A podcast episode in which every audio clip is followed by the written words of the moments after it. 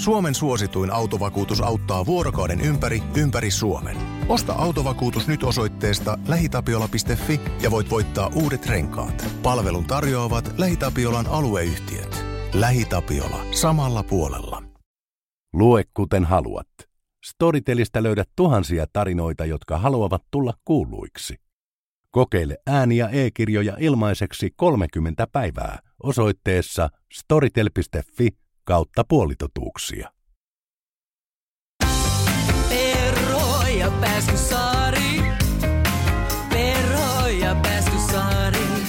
Jauha elämästä pintaa ja syvällistä. Juttu on timanttiiva, eik välillä toivot, että pitäis turvat kiinni. Se olisi sitten Perho ja Pääskysaari täällä jälleen kerran ja tässä jaksossa me puhutaan meidän lempiaiheesta. Ei, emme itsestämme, vaan kirjoista. Meidän ohjelman sponssina nimittäin toimii Storytel. Ja Storytel on vähän niin kuin kirjojen Spotify. Nimenomaan. Eli kirjautumalla osoitteeseen storytel.fi tai rekiste- rekisteröitymällä, niin sieltä saa aika pilahintaan reilu 16 euroa kuussa, niin lukea kautta kuunnella niin paljon äänikirjoja kuin ikinä ehdit ja haluat. Kyllä, ja tätä voi tehdä tietenkin vaikkapa tietokoneelta, netin kautta, mutta tietenkin vaikka puhelimella tai tabletilla, eli iPhoneihin ja Android-laitteisiin saa sen appin, niin sit voi kuunnella ihan missä vaan. Eli aika vähän tekosyitä enää. En käytä kirjoja, en kuluta kirjoja. Miksi et? Mm. Hmm. Tämä äänikirja-homma on itse asiassa muuttanut koko mun elämän niin paljon laadukkaampaan suuntaan, kun mä oon lukuhullu, että, tai siis lukeminen on oikeastaan mun ainoa semmoinen, se on mun ainoa harrastus. Kyllä mä nyt kaikkea niin kuin muutakin tuossa puuhailen, tai ainakin niin kuin rakkain harrastus. Ja tämän äänikirjan myötä niin se on tullut mahdolliseksi missä vaan ja milloin vaan Niinpä. että äh, sairasta kyllä, niin mä nykyään välillä ihan odotan sitä, että mä voisin vaikka viikata pyykkejä tai järjestellä kotia tai pääsen taluttamaan rakasta koiraani pikkulemmikkiä sen takia, että mä pääsen silloin kuuntelemaan kirjoja. Mm, toi on jo aika, aika hieno juttu. Ää, mun täytyy myöntää, että mä en ole ollut erityisen niin kuin äänikirja orientoitunut ihminen. Ja mä, Mhm. mä jäin vielä tota miettiä, että jos puhutaan ylipäätään tästä, että millaisia niin kuin kirjojen kuluttajia me ollaan, niin sä sanoit, että se on sun oikeastaan ainoa ja kaikkein rakkain harrastus. Mä kun mietin sua, niin sehän on myös elämäntapa. Mä mietin paljon, että voiko semmoista sanoa harrastukseksi, jota aina vaan teki. Sehän on Totta. aina jotenkin siinä. Jota se on niin kuin ihan o- osa elämää, oot oikeassa siinä kyllä. Kyllä. Ja tota, mm, mä itse kanssa ajattelen, että se on tosi luonteva ja jotenkin semmoinen jatkuva, varma osa omaa elämää. Mä en ole mikään hirveä kirjojen ahmia, eli mä en lue mitään järkyttäviä määriä, koska mä en ole kauhean nopea lukemaan. Mutta mm, mä oon niin luopunut kaikista tollasista jo, että pitäisi niin kuin, tiedät sä, lukea aina ne kaikki hip ja cool kirjat, jotka on tullut, vaan Ah, kunhan aina vaan jotakin lukee tai kuuntelee, Joo. niin se riittää mulle, vaikka se olisi ihan mitä vaan. Ja tota, mä oon kyllä e-kirjoja harrastanut, koska tota, mä kärsin tällaisesta, tää on niin typerä ja pinnallinen juttu. Mut eli mä sanon sen super silti. mielenkiintoinen Niin. sano. Mulla on tällainen, tiedäksä, äh, vähän tämmöinen niin kuin paksun kirjan ahdistus. Jos Joo. mulla on niin kuin painettu kirja tässä edessä se on semmoinen va- valtava järkäle, niin kuin tiiliskivi, Joo. niin sitten mä tartun siihen, niin mua alkaa ahdistaa, koska mä en ole just kauhean nopea lukija. Niin mulla tulee sellainen tieto, että mä otan sen, sen niin kuin tiiliskiven tohon, niin sitten mä katson sitä muuta pinoa, niin kuin niitä luettavia kirjoja tai selaan puhelimesta, että mitä mahtavia äänikirjoja siellä olisi tai e-kirjoja. Niin mua alkaa ahdistaa, että tässä menee vielä niin pitkä aika ennen kuin mä pääsen niihin seuraaviin kirjoihin. Niin e-kirja on tähän loistava, koska kun mä sitä selaan tästä puhelimelta, Joo. niin sehän on aina saman paksunen. Sehän on aina tämän puhelimen paksunen Totta. se kirja. Eli mä huijaan itseäni myös ikään kuin lukemaan myös paksumpia kirjoja tai kuuntelemaan, kun mulla ei ole sitä tiiliskiveä tuossa käpälässä. Tämä on niin mahtavaa keskustelua, koska kun tämä on se oma, oma harrastus, niin, niin sillä kun jotkut puhuu purjeveneistä ja toiset valtamisesta ja koirien sukupuista, niin nyt puhutaan kirjoista ja itse lukemisesta, koska mä tunnistan ton tunteen täysin siitä paksusta kirjasta, että jos mä nyt aloitan tämän, niin sitten noi kaikki muut odottaa. Mutta etkö harrasta sitä, mitä mä teen alituiseen, että mulla on se paksu kirja, mutta sitten mulla on sitä kaikkea niin kuin semmoista sivu, sivuveto siinä menossa kyljessä.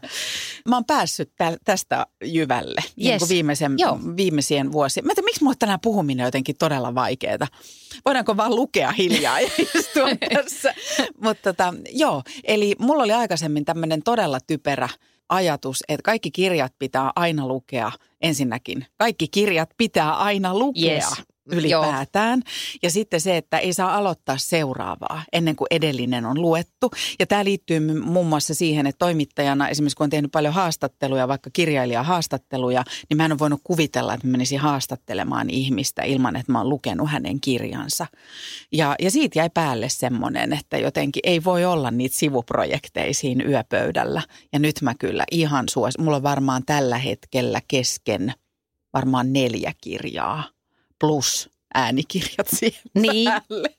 Joo. Joo, mä oon täysin tota koulukuntaa, että mm, siis mulla on, mulla on sitten taas vähän erilainen variaatio tuosta neuroosista, eli mä taas ajattelen, että ei ole niin väliä, että lukeeko sen kirjan kerralla loppuun, että tosiaan mm. mullakin on useita eri kirjoja aina menossa, mutta sitten mulla on kuitenkin semmoinen, että kaikki on pakko lukea loppuun, vaikka ei yhtään tykkäisi, niin sitten mm. jotenkin sieltä tulee taas se – suorittajamörkö, joka sanoo, että jotain kauheita tapahtuu, jos et lue. Mutta tiedätkö Anna, mä veikkaan, että tämmöisessä niinku lukemisen ja kuuntelemisen ää, maailmassa, niin mm. tänä päivänä tarvitaan vähän suorittajaa.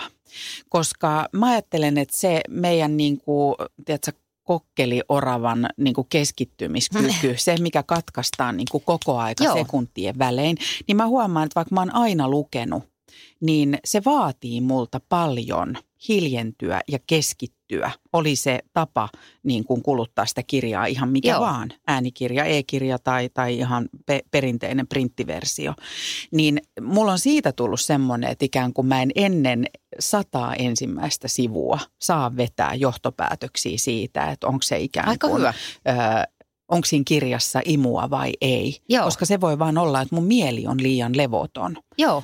Ja mä huomaan sen esimerkiksi tällaisessa, missä ei aikaisemmin joskus siis 20 vuotta sitten ollut minkään näköistä ongelmaa muun muassa perehtyä sukeltaa johonkin romaaniin, jossa on vaikkapa todella paljon päähenkilöitä. Niin mulla mm-hmm. ei ollut mm. näköisiä vaikeuksia seurata niitä – mutta oikeasti nyt aivot on muuttunut tai haperoitunut tai kokkeliorava sisälläni ottaa vallan. Mä huomaan, että me joudun väliin niin kuin kirjan alussa tankkaamaan ja palaamaan yes. alkuun. Tunnistatko tätä? No tell me about it, koska tällä hetkellä kun nauhoitetaan tätä jaksoa, niin mä oon aloittanut tässä viikonloppuna kesäloman. Ja tämä on nyt kolmas kesä, kun uurastan tämmöisen 800-sivuisen valon, oh. kyllä, valonkantajat-nimisen Pulitzer-palkitun eh, arvokkaan, tärkeän, itse asiassa mahtaako olla peräti neljäs kesä, ainakin kolmas. Yeah. Eh, romaanin parissa, josta pidän. Se ei ole ongelma, mutta ongelma on just se, että siinä on ihan oikeasti parikymmentä suhteellisen relevanttia henkilöä ja se on kirjoitettu valtavan yksityiskohtaisella tyylillä, että – mm, jos tiedät vaikka miten Alice Munro kirjoittaa, Kyllä. niin toi ei ole ihan niin diippiä, mutta ei paljon puutukaan. Eli se todella tarvitsee sitä, mitä äsken sanoit, että sen, no ne kokkelit saa ulos systeemistä ja mieli asettuu siihen. Ja kyllä mä nyt taas eilenkin jouduin palaamaan. Siinä on ihan semmoinen henkilöluettelo ja karttapaikoista ja muuta. E, mutta mä oon luvannut itselleni, että mä en aloita töitä ennen kuin se kirja on luettu. Eli tota, vielä ehkä tuolla lokakuun puolessa välissä olen seikkailemassa. Mutta siis joo, mä tajuan, mitä sä tarkoitat. Joo. Okei, no mutta sä heitit itsellesi tollasen ja nyt julkisesti sanoit sen meidän kaikille kolmelle podcast-kuulijalle. Eli, eli sä aiot nyt tänä kesänä kahlata sen läpi. Joo, se on tota, tavoite numero yksi. Ja sitten mulla on Don DeLillon äh, Alamaailma-niminen romaani, joka on fantastinen, mutta se on ihan samantyyppinen, että se vaatii, vaatii ihan niin kuin äh, hiljentymistä sen tekstin ääreen. Että se ei ole mikään sellainen pikaruoka juttu. Tiedätkö, mä lähden tohon nyt. Mä, mä tunnustan sarjassamme suuria tunnustuksia. Öö, mä en ole lukenut siis sinuhea. Pyydän siitä anteeksi kollektiivisesti. Joo, passi pois. ei, saa, ei saa olla. ei jatkoon. Mutta tota, mm, mä ajattelin nyt, että olisiko sit äänikirja se vastaus siihen. Tiedätkö, Lars Svedbergin rauhoittava, syvä, Ah. tumma lapsuuden muistiääni, se, joka kuljettaisi mut siihen maailmaan, koska kyllähän niin kuin kaikki jotenkin arviot ja ihmisten kommentit sinuhesta, niin, niin puoltaa sitä, että kyllähän se on ihan fantastinen kirja varmasti. Mutta mä oon sen niin kuin kolme tai neljä kertaa aloittanut ja, ja se ei ole vaan lähtenyt. Niin jos mä Anna sanon, että mä en aloita töitä ennen kuin mä oon sen Sinu. sinuhen kuunnellut. Okei. Vähän tota, ei me ihan tohon e-kirja tai siis äänikirja juttuun, mutta mulla on sulle tohon täsmävinkki. No, Viime kesältä mä nimittäin löysin Ylen arkistosta fantastisen kuunnelmasarjasovelluksen sinuhesta. Ja siis se oli ihan sellaista, että mä siis vihaan mustikoiden poimintaa tätä tämmöistä Maria joo. nyherrystä, niin oikein kuule riensin mustikkaan aamuisin päästäkseni kaikessa rauhassa kuuntelemaan sitä. Nythän mulla on niin kuin kaksi jotenkin tosi matalan kynnyksen accessia jotenkin sinuheen. Joo, kyllä. Äänikirja tai kuunnelmaversio. Yes. Aivan mieletöntä. Anna, mä haluan kysyä sulta myös Mm. vielä. Mä, tässä nyt, kun me keuhkotaan tästä, tästä tulee varmaan kahdeksan tunnin jakso, musta Kyllä. tuntuu. Mutta tota, äh, ihan sille, sinne, joka kuuntelee tätä erehtynyt, erehtynyt Hengen jotenkin melatoniinia tulee täältä. sotkeutumaan tähän näin, niin mä kerron, että meillä tulee lisää näitä vinkkejä vielä. Me ajateltiin, että me sido, sidotaan myös ja sitoutetaan myös kuulijat tähän näin, että mitä voi kuunnella ja toivon mukaan vähän palataan niihin teemoihin syksyllä meidän podcasteissa. M- Ja sitten vielä keskustellaan muutamasta kirjasta, jota me molemmat ollaan kuunneltu kautta luettu tuolta Storytelista. Äh, Mutta Anna, siinä niin Mm. mä haluan kysyä, että, mis, niin kuin, että jos sä mietit prosentteina, kun musta tuntuu, että, että sä luet äh, ja, ja kuuntelet myös romaaneja, mutta sä luet aika paljon myös niin kuin non-fictionia ja Joo. tämmöistä ammat, ikään kuin ammattikirjallisuutta tai itsensä kehittämistä tai muuta. Ja mitä prosenttimääriä käyttäisit niistä ja millaiseen tarpeeseen luet Mm. ja paljonko prosentteja jää Harlekiinin kirjoihin? Ja ovatko sellaiset harlekiinit parempia, joissa on OG Fabiosi niissä ka- kansissa? Tästä teemme oman kolmen tunnin jakson myöhemmin syksyllä. Ihana kysymys. Hmm, kyllä mä sanoisin, että varmaan semmoinen, mitäköhän se voisi olla? Se suhdeluku semmoisen tietokirjallisuuden ja romaanien välillä – Äh, vaikea. Ehkä joku 60-40. Kumpaa enemmän? Niin kuin e- enemmän ehkä tietokirjoja Joo. ihan johtuen siitä, että kun se on aika iso osa mun työtä. Niinpä. Et siinä valmennus kautta puhehommassa, niin eh, mulla on itsellä aika iso tämmöinen lähdekirjasto ja mä kyllä käytän sitä ihan siis, voi sanoa, että päivittäin. Että siinä mielessä joo Mm. Varmaankin enemmän. Mutta ylipäätään toi on musta ihana kysymys siksi, että mä ajattelenkin niin, että et kirjoja on eri tarpeisiin. Niinpä. Ja välillä mä ihan siis fiilistelen, että minkä tyyppistä olisi nyt, että haluanko mä jotain vähän semmoista tarinallisempaa, kepeämpää, joka kulkee eteenpäin vai onko nyt Don DeLillo hetki, että ää, rauhoitun ja yritän mm, niin kuin muutamalla aivosolulla ymmärtää, mitä kirjailija on tarkoittanut, vai onko sellainen hetki, että tuntuu, että nyt mä haluan jotain dataa itseeni? Mm. Mä saan tosta kiinni, mulla varmaan se suhdeluku, mulla varmaan niin kuin 20, 80 tai 30 70 ja niin kuin luen vähemmän sitä, Niin. sitä ikään kuin tietokirjallisuutta. Ja tämä varmaan liittyy tähän näin, että mihin tarpeeseen sitä Mm. lukemista tai kirjojen kuuntelemista käyttää. Koska sitten jos kun sä sanoit, että haluanko jotain kepeämpää, joka imasee ja näin. Mä en ole esimerkiksi mikään dekkarien ystävä, ähm, enkä semmoisen kauhean niin kuin viihdekirjallisuuden ystävä. Ja tässä onkin muuten jännittäviä tilanteita tapahtunut ystävyyssuhteessa. Mulla on esimerkiksi yksi rakas ystävä, joka oli siis pitkään kustantamossa töissä. Ja hän aina vinkkasi mulle kirjoja kesällä ja sitten mä jotenkin kiltisti ne aina luin. Joo. Ja ne oli kauhean semmoista niin kuin viihteellistä ja kepeätä ja mä ne jotenkin väkisin tahkosin ja sitten mä en tiedä, että miten mä hänelle niin kuin sanon, että näin mun mielestä ollut mitään niin kuin hirveän hyvää. Sitten mä kerran itse asiassa Turun kirjamessuilla niin kakistin kurkkuni ja rohkaistuin sanomaan, että tiedäksä kuule, että, että tota, kiitos niistä kaikista vinkkeistä, mutta että mä huomaan olevani aivan erityyppinen lukija. No mutta toihan oli kaunis muotoilu. Joo, ja hän oli silleen, että ihanko totta, koska se tietenkin tämä ihminen tuntee mut niin hyvin, että tietää, että kun mä haluan jotain kepeätä ja jotain, mihin voi uppoutua ja laittaa aivot narikkaan, niin mä katon vaikkapa jotain, tiedätkö, sitcomeja Mm. Netflixistä, Joo. jotain New Girlia tai, tai tota, mm, mikä tulisi Parks and Recreation tai jotain tämmöistä. Niin siitä voisi helposti saada sellaisen kuvan, että mä haluan myös kirjojen maailmasta sellaista.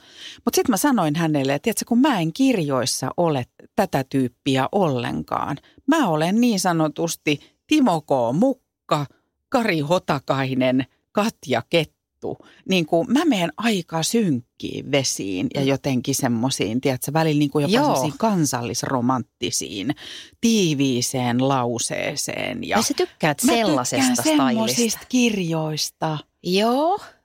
Ja luken, luen, luken, luken myös, Luke. luket sen myös paljon.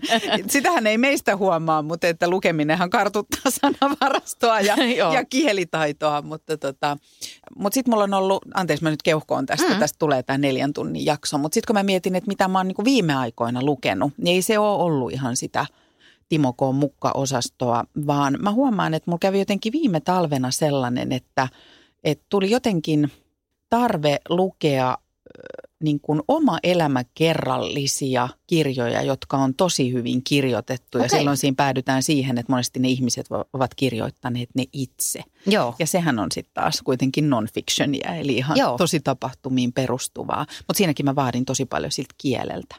Joo. Nyt tekisi mieli alkaa kaikenlaista tässä jaaritella viihdekirjoista, mutta ehkä eteenpäin, koska meidän hän siis on mm. tarkoituksena käsitellä muutamaa teosta, jotka Joo. me ollaan tota, poimittu sieltä Storytelin itse asiassa varsin laajasta valikoimasta. Et mulle itselle oli yllätys, kun mä oon aikaisemmin käyttänyt ulkomaisia näitä palveluja, niin mulle oli yllätys täällä Storytelissä, kuinka paljon siellä on suomalaista kirjallisuutta. Joo. Mutta vielä ennen kuin mennään siihen, niin mä heitän yhden tämmöisen ajatuksen lukemisesta, joka pulpahti mun mieleen nyt. Että jos mä joskus ajattelen, että joo, minäpäs olenkin kova lukemaan kirjoja, niin sitten on kuitenkin paljon ihmisiä, joiden rinnalla ei ole niin kuin mitään. Mm-hmm. Ja mulla on yksi tämmöinen ihminen, joka lukee siis tuelta ja alkuperäiskielellä äh, kaiken, mitä maailmassa on, niin kuin mm-hmm. romaaneja. Mm. Ja tota, joskus hänen kanssaan puhuttiin lukemisesta mm, ja tota, hän sanoi näin, että lukeminen on pakenemista todellisuudesta. Mhm. Se on eskapismia. Mm-hmm. Että sä, sä meet jonnekin, missä sun ei tarvitse kohdata tätä maailmaa ja musta se oli hirveän tunnistettava, mutta samaan aikaan vähän kiusallinen ajatus. Joo, mutta että ehkä mä, mä linkittäisin tämän Anna siihen äskeiseen keskusteluun, että ehkä sitä kirjallisuuttakin, niin kuin sä sanoit, on monenlaiseen tarpeeseen. Ja on semmoista kirjallisuutta, joka, jonka tarkoitus on kuljettaa pois tästä ajasta ja tästä Mhm. mm-hmm. paikasta. Mutta mä, en ainoa, mä en sanoisi, että se on ainoastaan sen tehtävä. Mä esimerkiksi huomaan – erityisesti viime aikoina, että kun esimerkiksi paljon puhutaan, että, että kärsitään maailmassa empatiavajeesta. Mekin omistettiin Anna meidän podcast-sarjassa yksi jakso empatialle. Ja sitten kun mietitään, että miten sitä voi lisätä tässä maailmassa, niin kyllä mä koen, mitä sivuttiinkin siinä jaksossa, sen, että, että, että ikään kuin miten tärkeää on lukea, nähdä, kuulla, kokea, katsoa – ihmisten tarinoita jotka tulee eri ajasta, eri puolilta maailmaa, eri ikäryhmästä, eri Yes. sukupuolista.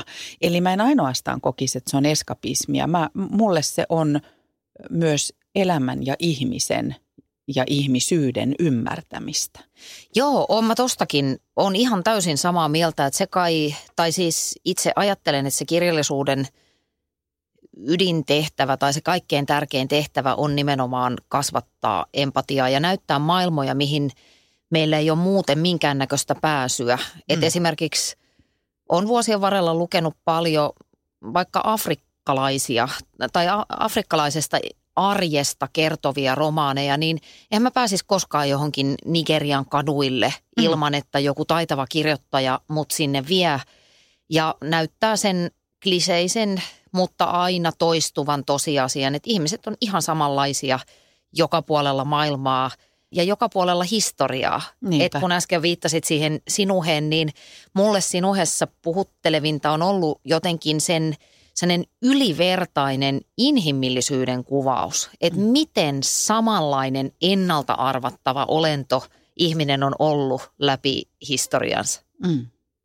Mutta mennäänkö, Joo. mennäänkö Anna näihin, mitä me ollaan Mennään. satuttu jotenkin raksi ruutuun, niin, niin kuuntelemaan molemmat. Ja täältä nousi muutama kirja ja ehkä päällimmäisenä tämmöinen, se on jo synnyttänyt jonkunnäköisen ilmiön kyllä tässä Joo. ilmestyessään. Ja mä väitän, että tosi moni on törmännyt tähän kirjaan kirjakaupassa tähän kanteen. Koska mä myös huomaan, että, että nykyään on aika tärkeää myöskin se, että minkälainen kansi, kansi kirjalla on ja miksi tarttuu johonkin kirjaan hanakammin kuin siihen vieressä lojuvaan Mm. tylsän näköiseen kirjaan. Ja kirja, joka me ollaan molemmat kuunneltu ja otettu haltuun, on Mark Mansonin Kuinka olla piittaamatta paskaakaan, nurinkurinen opas hyvään elämään. Ja se englanninkielinen nimihän on The Subtle Art of Not Giving a Fuck. Ja kyllä se sieltä kirjarivistöstä kyllä pomppaa. Anna, miksi tartuit tuohon kirjaan?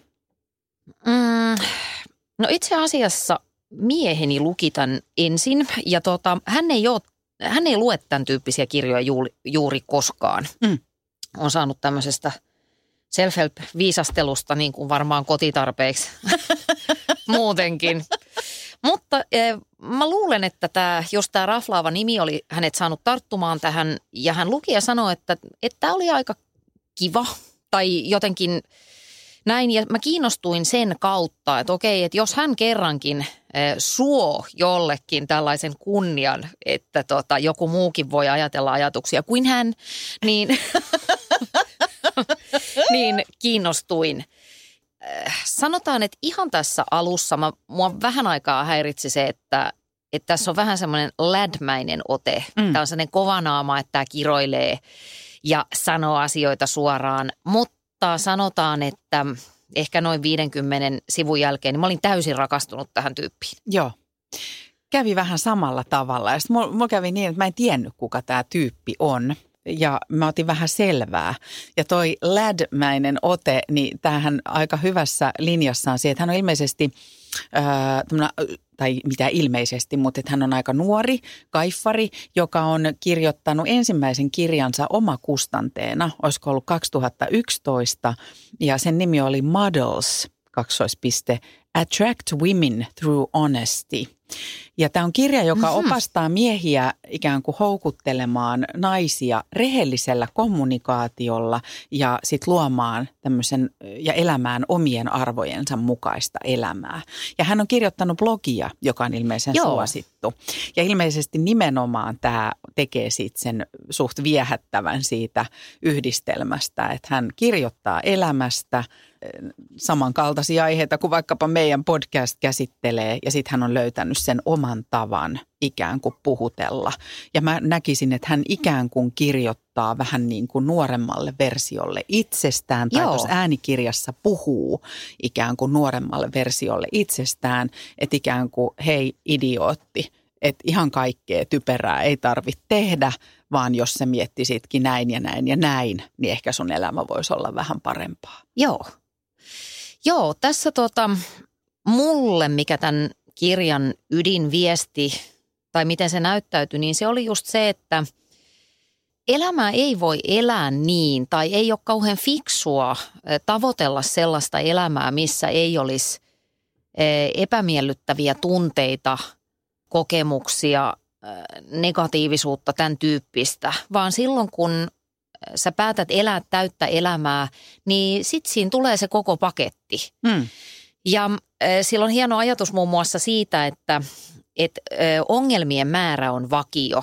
Et sanotaan, että sulla on vaikka joku hyvin henkilökohtainen mm, juttu. Ajattelet vaikka, että, että nyt mä lopetan tämän ruikuttamisen ja alan harrastaa liikuntaa. Ja nyt mä lähden tästä salille ja teen. Ja tietenkin sitten tulee hirveän hyvä olo aina silloin, kun ihminen ottaa vastuuta jostain semmoisesta, minkä hän toivoisi muuttuvan. Mutta samaan aikaan – se tuottaa valtavan määrän uusia ongelmia. Mm. Mihin aikaan mä pääsen salille, mitä sinne laitetaan päälle, miten mun pitää syödä. Niin kuin kaikki tämä tämmöinen, että se ongelmien sisältä löytyy tavallaan taas uusia ongelmia. Tämä on nyt tietysti esimerkkinä aika triviaali, mutta kuvaa mun mielestä hyvin juuri sitä ajatusta, että et ei me saada tästä elämästä semmoista, että se on silkkiä vaan. Niinpä. Ja tämähän jotenkin, tämä on se sävy, koko siinä kirjassa ja toi, mitä sä viittasit siihen, että miten hän kiroilee ja puhuu jotenkin sille raflaavasti ja rajusti, niin mä tajusin sen, että se on semmoinen vastavoima semmoiselle, kun tietyllä tavallahan aina se kritiikki, mitä tulee tämmöistä niin kuin elämän opasta ja hyvän elämän mm. niin kuin puhetta vastaan, on se, että jotenkin mua ärsyttää, että siinä, siinä ikään kuin sitä se on niinku semmoista, mä, mä tiedän, se on englanninkielinen, niin se on niinku sitä niinku fluffy, se on niinku höttöä. Joo, höttöä. Ja si, höttöä ja sitten siihen tulee jotenkin helposti mukaan jotakin, tiedätkö, magiikkaa ja universumia ja höyheniä ja niin kuin tiedätkö tällaista my- mystisyyttä. Ja se, miksi mä koin tämän niin jotenkin vetoavaksi, tämä hänen tapansa niin kuin kirjoittaa, on se, että että hän käänsi sen toisinpäin. Että tietyllä tavalla asiat on ihan samat, mutta hän kertoo sen jotenkin karujen esimerkkien kautta ja puhuu niillä sanoilla, mitkä on esimerkiksi mulle. Mä, mä kiroilen aika paljon esimerkiksi totta. arjessa ja näin. Niin jotenkin mä ajattelin, että no niin, nyt vihdoinkin joku puhuu näistä asioista niin kuin itse, itse puhun. Mutta tuosta kun sä poimit vielä ton, ton että mikä, mikä sulle siellä oli päällimmäinen tai jäi päällimmäisenä mieleen. Muhun vetos se, kun hän puhuu tällaisesta, että miten – kun monesti vaikka self-help-kirjallisuudessa, ja mä oon esimerkiksi itse kirjoittanut siitä lapsille ja nuorille, on semmoinen, että sä oot jotenkin ainutlaatuinen. Joo. Ja tota, toki miksi mä haluan lapsille ja nuorille esimerkiksi omissa kirjoissani siitä kirjoittaa on se, että mähän on kirjoittanut ne kirjat sellaisille lapsille, jotka eivät saa sitä kuulla mm. ikään kuin lähipiiriltään, että heidän ajatuksensa ja mielipiteensä ovat ihan oikeita ja, ja niin kuin riittäviä ja, ja hyviä. Mutta se, että muhun vetos jotenkin, mä jäin miettimään sitä tosi paljon, kun hän – osas kuvata tämä Manson tuossa kirjassaan sen, että miten Katala Ansa on aikuisella alkaa miettiä, että nämä rajut kokemukset, mitä minulla on lapsuudessa tai nuoruudessa tai, tai aikuisiällä ollut, niin nämä on niin rajuja, että nämä tekee minusta jotenkin niin uniikin ja ainutlaatuisen, että joko että mä olen uhri mm. ja mä uhriudun – ja mu, mikään ei tähän tilanteeseen voi auttaa, eikä kukaan mua ymmärrä. Tai sitten jopa vielä musta se vaarallisempi on se, että se kääntää sen niin, että minä olen niin ainutlaatuinen, että minulle kuuluu erityisoikeuksia yes. ja erityiskohtelua.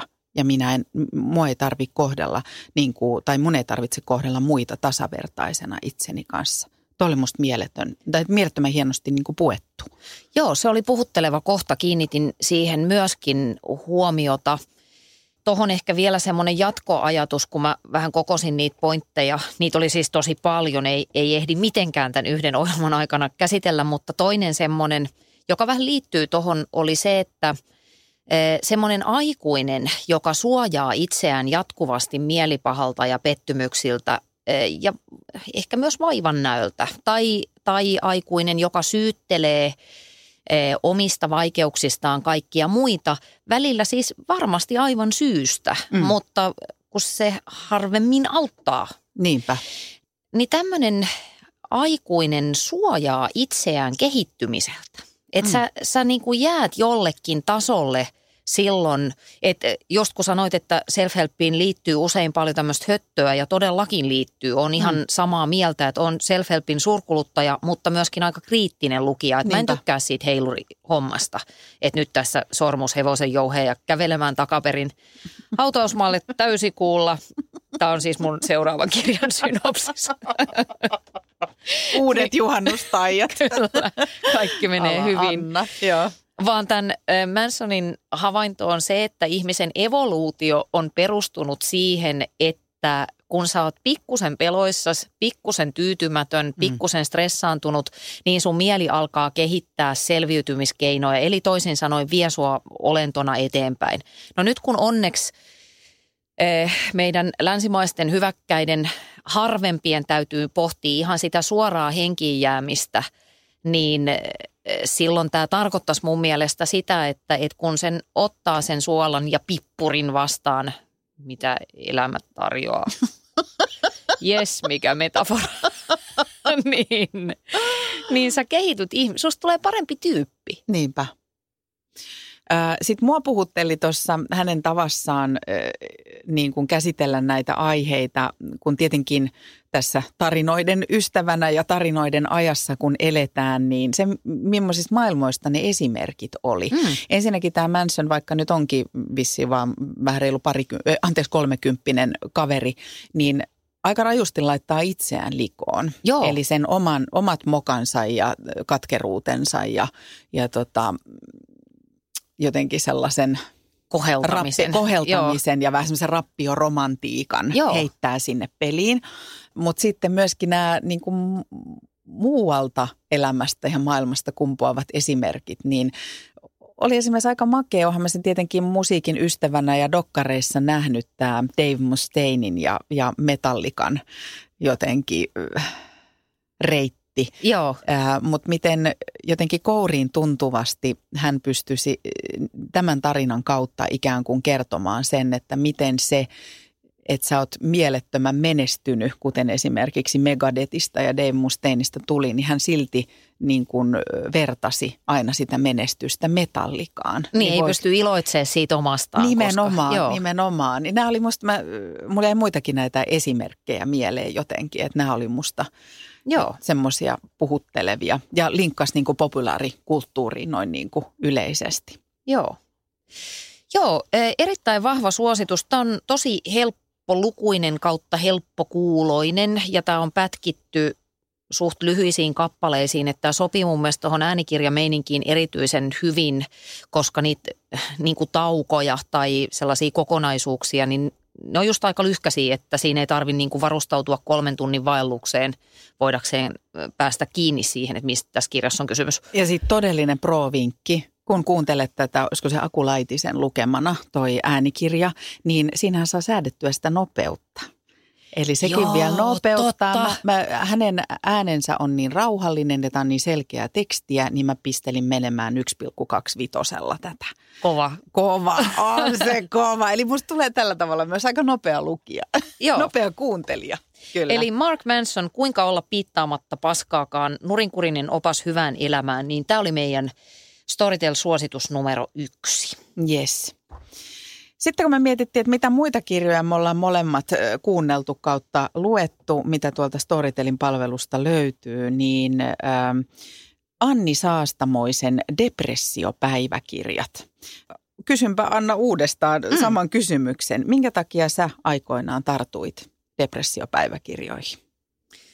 Syy varmaan, miksi mä kiinnitin niihin heti huomioon se, että mä oon seurannut – Anni Saastamoista, eli Anni Saastasta, kuten hän itse tituleraa itseään somessa. Mä en niin... tunne häntä ollenkaan. Joo. Hän käyttää itsestään tällaista nimitystä. Joo, Saastis on tuttu somesta. En siis tunne häntä henkilökohtaisesti, mutta on tullut seurailtua ja hän on varsin hauska ja suorapuheinen. Mutta sitten mä ajattelin, että mä haluan erityisesti lukea tämän kirjan sen takia, että – nykyään puhutaan ihan hirveän paljon masennuksesta. Se on vähän niin kuin everywhere. Ja ainakin jossain vaiheessa siis suomalaisethan johtivat tämmöistä aika surullista tilastoa, että me syödään eniten mielialalääkkeitä ja ollaan Euroopan masentunein kansa, niin masennuksen niin kuin teemana ei ole oikein voinut olla törmäämättä. Sitten totta kai, kun on tosi laaja tuttavapiiri, niin joitain niin sanotusti keissejä, keissejäkin on tullut vastaan. Ja tota, mä halusin paremmin ymmärtää sitä, että mistä masennuksessa on kysymys. Siis jotenkin syvemmin tai oikeastaan niin kuin inhimillisemmin, että voihan mä mennä katsoa Wikipediasta tai jostain terveyskirjastosta, mutta siihen maailmaan, siihen masentuneen ihmisen maailmaan on ihan valtavan vaikea päästä sisälle, koska se on sairaus, joka ei välttämättä lainkaan näy ulospäin, mikä tulee hienosti esiin tässä Saastamoisen kirjassa. Ja tota, tämä oli kyllä siihen tarpeeseen ihan tosi täsmää. Ja nyt mä tajun tässä, kun me puhutaan tästä, mä tartuin tähän tismalleen samoista syistä, Joo. Anna tähän kirjaan. Ja, ja tota, samaan aikaan kun me puhutaan, niin mä tajun, että tässä Anni Saastamoisen kielessä ja kerrontatavassa, tässä on jotain samankaltaisuutta tuohon Mansoniin. Totta. Eli aika raffia kieltä, ja mä oon ymmärtänyt, että hän on siellä somessakin kai Joo. aika raffi tyyppi, niin on vähän semmoista niinku ironista, sarkastista, jopa kyynistä mm-hmm. otetta tässä puheessa. Ja mun täytyy sanoa, että aluksi taas hetken aikaa mulla pikkasen tökki Mä Joo. ajattelin, niin kuin, että jos sä oot noin negatiivinen ihminen, niin tota, minkälaisia tuntemuksia voit sitten itseltäsi niin kuin pään sisällä odottaa. Mutta mä unohdin sen varmaan niin kuin parinkymmenen, kolmenkymmenen sivun jälkeen. Ja tämä on myöskin parasta tämä, että hän näytti ja päästi mut ihmisen, jolla ei ole omakohtaista kokemusta masennuksesta, Joo. niin oman päänsä sisälle. Ja hän teki sen jotenkin rehellisesti ja avoimesti omana itsenään. Eli eihän mun tarvitse rakastaa häntä ja olla hänestä, äh, niin kuin hänen kanssaan kaikesta samaa mieltä, mutta silti mä jotenkin ymmärrän ihmistä paremmin tämän kirjan luettua. Ja Mahtava se, pointti. Sori, niin, keskeytän. Joo. Joo, siis just tämä, että kun sä sanoit aikaisemmin, että oot viime aikoina lukenut paljon tämmöistä niin kuin ei se ole autofiktio, vaan mitä se on. Siis tämmöisiä itse kirjoitettuja oma elämäkertoja, mitä ja toikin tavallaan siihen, on. Nimenomaan, tämä lukeutuu siihen. Niin toihan on hieno pointti just, että ei mun tarvitse tykätä siitä tyypistä. Että sehän on aika loukkaavaa ajatella, että no niin miellytä minua, kun ostin tämän Juuri sinun näin. kirjasi, niin joo, ei Sorry, todella, ei, ei, ei, et keskeyttänyt mitään, vaan nimenomaan just erotit sen pointin.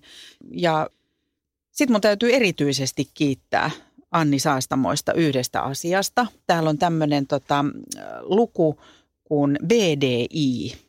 Ja hän avaa tämmöisen Beck's Depression Inventory.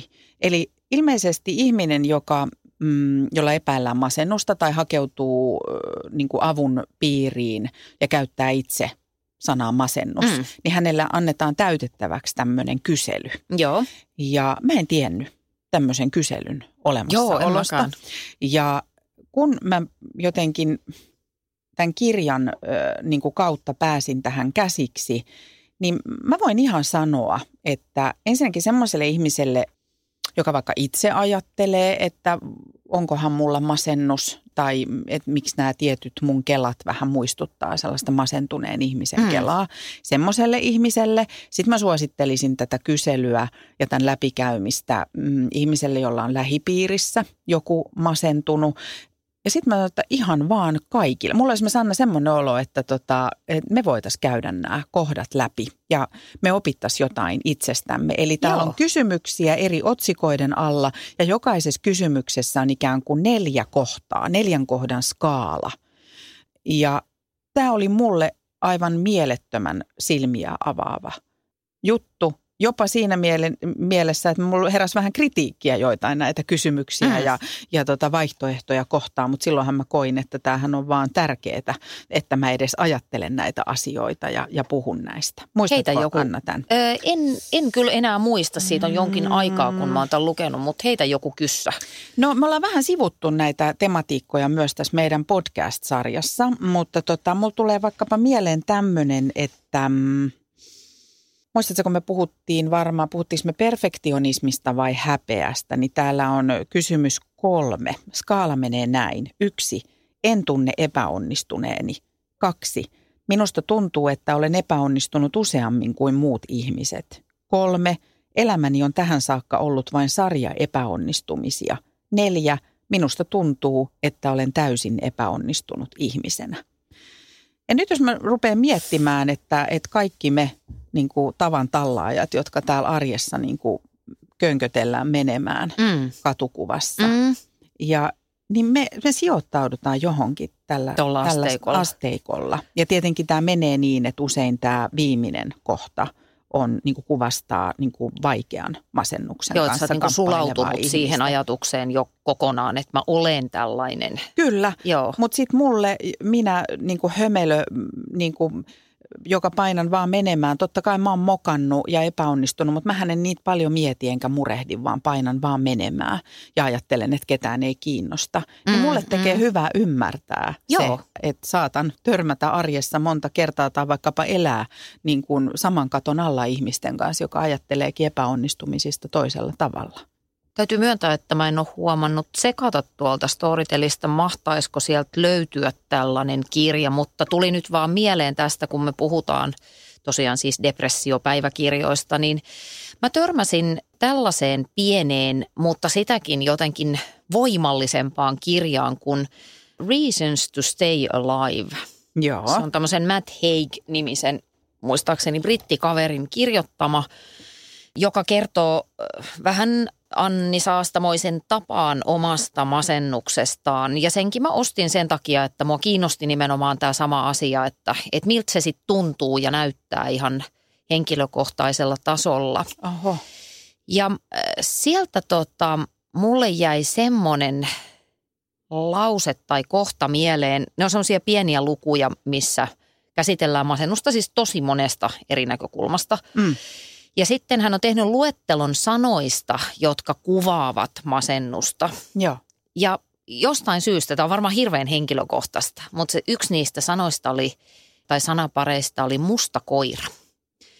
Ja mulle tuli siitä heti semmoinen tietynlainen mielikuva semmoisesta, semmoisesta Mhm. niin kuin vähän uhkaavasta, no musta koira, joka vaan niin kuin on ja jököttää eikä poistu sun elämästä. Mm-hmm. Mutta se jatkui hienosti. Siinä sanottiin, että muista, että se on pienempi kuin sinä. Jolla siis jotenkin hän mun Aa. tulkinnan mukaan yritti viestiä sitä, että vaikka kaikki on nyt ihan paskaa, niin. Joo. sä olet isompi kuin se masennus, koska sä kuitenkin oot tässä ja elät ja hengität. Oho, oho. Oh. Mä jäin nyt niin tuohon koiraan kiinni, että mitä se kertoo, että minkälaisen koiran jotenkin näkee mustan koiran tuossa. Totta. Mitä se niin kuin, no, mutta, mutta siis point, ymmärsin Niin, pointin joo. ja todella. Mä ei, yritin etsiä tässä samanlaista tuosta Storytelista, tota ei mun mielestä sieltä Joo. löytynyt, mutta haluan vinkata sen, että toi Anni Saastamoisen depressiopäiväkirjat, niin se on Annin itsensä lukemana tuolla Storytelissä. Okei. Hmm. Mitä muuta, Anna, oot kuluttanut viime aikoina?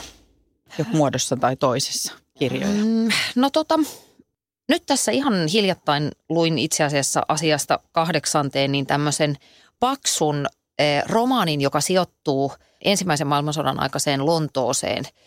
Ja se on sellainen maailma, joka viehättää mua aina. Niin kuin kartanoasiat, eh, britti, epokki, kaikki tämmöinen, jos ei nyt mennä ihan niin kuin Anselikka-tasolle. Joo. Tai mahtoikohan Anselikka olla ranskalainen, en tiedä, koska en ole lukenut. ja tota, semmoisen Sarah Watersin kirjoittama kirja Ark, jonka nimeä en nyt tässä spontaanisti muista, mutta Joo. hän kirjoittaa niin kuin tämmöistä homojen historiaa. Okei. Tavallaan ihan perus, yhdellä tavalla ihan perusepokkia, mutta eh, ihmissuhteet on aina saman, tai siis rakkaussuhteet näissä kirjoissa on saman sukupuolisiin liittyviä. Okei. Ja hänellä on ilmeisesti jonkunnäköinen tänne missio, että siitä on vähemmän kirjoiteltu, mutta tota, no mä sanon nyt jotenkin tosi kökösti tämä, mutta se ei niinku haittaa. tai siis tarkoitan, että se tämä niin kuin esimerkiksi tässä kirjassa niin kahden naisen välinen rakkaussuhde, niin mulle ei tule sellainen olo, että mua opetetaan, tieksä. Joo. Että Se ei hierota niin kuin sun naamaa, Niin, se vaan- vaan on olemassa Kyllä, siinä. joka on mun mielestä sitä aitoa tasa-arvoa, että et kerrotaan, että vähemmistöillä on aivan samanlainen, yhtä lailla historia kuin meilläkin. Ja Mm. siellä on ne, tai meillä, bla, vaikeaa, mutta siis ymmärrät, mitä tarkoitan. Että, Ymmärrän oikein Joo. hyvin ja mulla tulee mieleen myös ihan niin kuin lasten, lasten kirjallisuudesta ja nuorten kirjallisuudesta tämmöistä samankaltaisuutta. Että jos tästä aiheesta tehdään se ikään kuin kirjan ydin mm. ja siinä ei ole mitään muuta, vaan Joo. tarkoitus on vaan paasata tätä asiaa, niin kyllä mun mielestä alkaa jo tökkiä aika nopeasti. Mutta sitten on esimerkiksi on semmoinen geoetsivät, Ähm, se on niin kuin just koulunsa aloittaneille sopii itse luettavaksi semmoinen kirjasarja. Siinä on tämmöinen perus ähm, niin kuin lapsiporukka, joka etsii näitä geokätköjä ja sitten ajautuu vähän jännittäviin tilanteisiin. Niin siellä on täysin niin kuin sivulausessa mainitaan, että jonkun perheessä on kaksi äitiä Mm. ja niin kuin näin, Yes. eikä niin, että sitä puidaan 85 sivua. Kyllä, oho, nääs, nääs. Joo. Mutta mä voin tunnustaa, jos sua viehättää tollainen maailma ja, Joo. ja englantilaiset kartanot ja, ja muuta, niin mulla on kyllä sitten, mulla on se imu noihin niin kuin toisen maailmansodan tapahtumiin ja kauheuksiin. Ja, ja mä huomaan, että mä, mulla on niin valtava tarve sisällä ymmärtää ikään kuin pahuutta, ymmärtää sitä aikaa ja, ja sitä ikään kuin henkistä ilmapiiriä, missä ihminen on elänyt. Ja, ikään, ja mun mielestä kaunokirjallisuus auttaa siinä jotenkin mua ymmärtämään ja jopa pohtimaan sitä, että miten mä olisin itse valinnut, jos mä olisin joutunut elämään silloin. Ja mulla tulee mieleen Anthony Doerin, sekin oli paksu järkäle, kaikki se valo, jota Joo, emme näe. fantastisen hyvä kirja. Kyllä, ja löytyy Storytelistä kyllä. Okei, eli toinen meistä lukee harlekiineja ja toinen lukee Nat- natsien kultaarteista. Tämä on todellisuus meidän lukuharrastuksesta. Se on Mut- just näin. Hei, sitten mä haluaisin vähän tiisata vielä eteenpäin sillä tavalla, että eh, mä toivoisin, että kun meidän kakkossiison tästä podcastista alkaa, niin me otettaisiin tämmöinen kirja lähtökohdaksi jollekin jaksolle kuin Unelmahommissa. Okei, no joudut nyt vähän myymään mulle tota, koska mulla rupeaa olemaan aika kova toi. Tuossa tuossa Storytelin appissa laittaa tonne omaan kirjahyllyyn noit, mitä aikoo lukee, niin nyt mä lisään sinne tämän sun, mutta myyppäs mulle vähän, että minkä takia sä haluaisit, että me käsitellään tätä. Joo.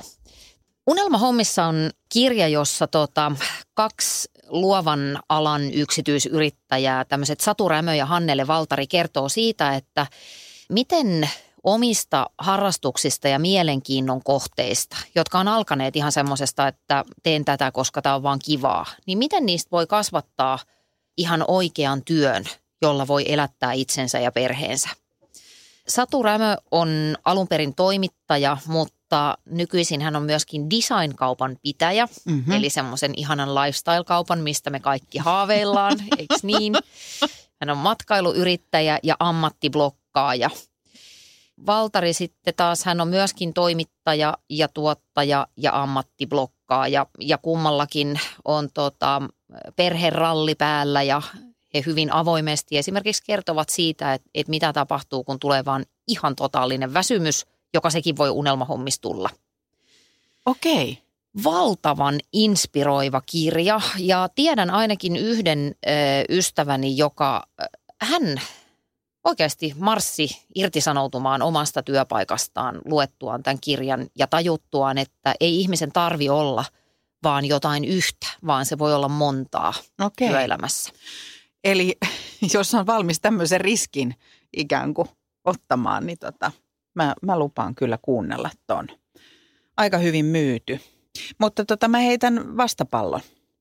Jos me tehtäisiin tuosta ikään kuin syksyllä yksi jakso Mm. tästä unelmahommissa, niin sitten mä bongasin tuolta tämmöisen kirjan, tämmöinen Sam Harris, joka on ö, tutkija, ö, tiedemies, ö, filosofi ja hyvin tunnustettu yhdysvaltalainen skeptikko, niin englannin kielellä hänen seuraava kirjansa Waking Up on siellä.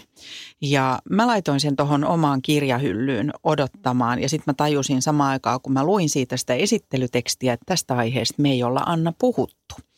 Koska Waking Up, jos mä käsitin oikein, on ikään kuin kirja niin kuin hengellisyydestä ja henkisyydestä ilman uskontoa.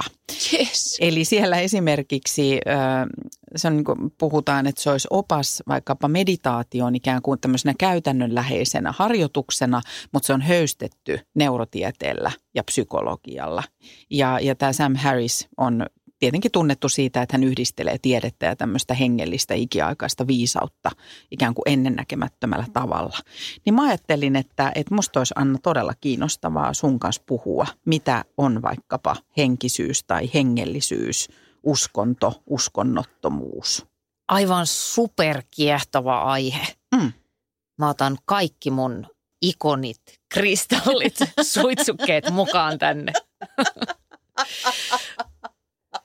Onko meillä nyt onko meillä kaksi, kaksi niin kuin luvattu, Joo. mistä puhutaan ja sit sä lupasit sen ikiaikaisen romaanin. Nyt annat sille neljännen vai viidennen kesän mahdollisuuden. Kyllä, valonkantajat, niihin palataan sitten heti ensimmäisessä jaksossa. Referoin sitä yksityiskohtaisesti kolme varttia, että kuinka hyvä se sitten loppujen lopuksi oli. Mä voin sinne väleihin sitten tiputella sitaatteja Valtarin sinuhesta, jonka toki olen sitten ottanut täysin haltuun. Hyvä. Mm. Hei, kiitoksia Storytelille. Me ollaan tosi ylpeitä, että meillä on oikea sponssi ja vieläpä semmoinen sponssi, joka on niin ytimessä meidän omassa arjessa. Kyllä, kiitos siitä. Suomen suosituin autovakuutus auttaa vuorokauden ympäri, ympäri Suomen. Osta autovakuutus nyt osoitteesta lähitapiola.fi ja voit voittaa uudet renkaat. Palvelun tarjoavat LähiTapiolan alueyhtiöt. LähiTapiola. Samalla puolella.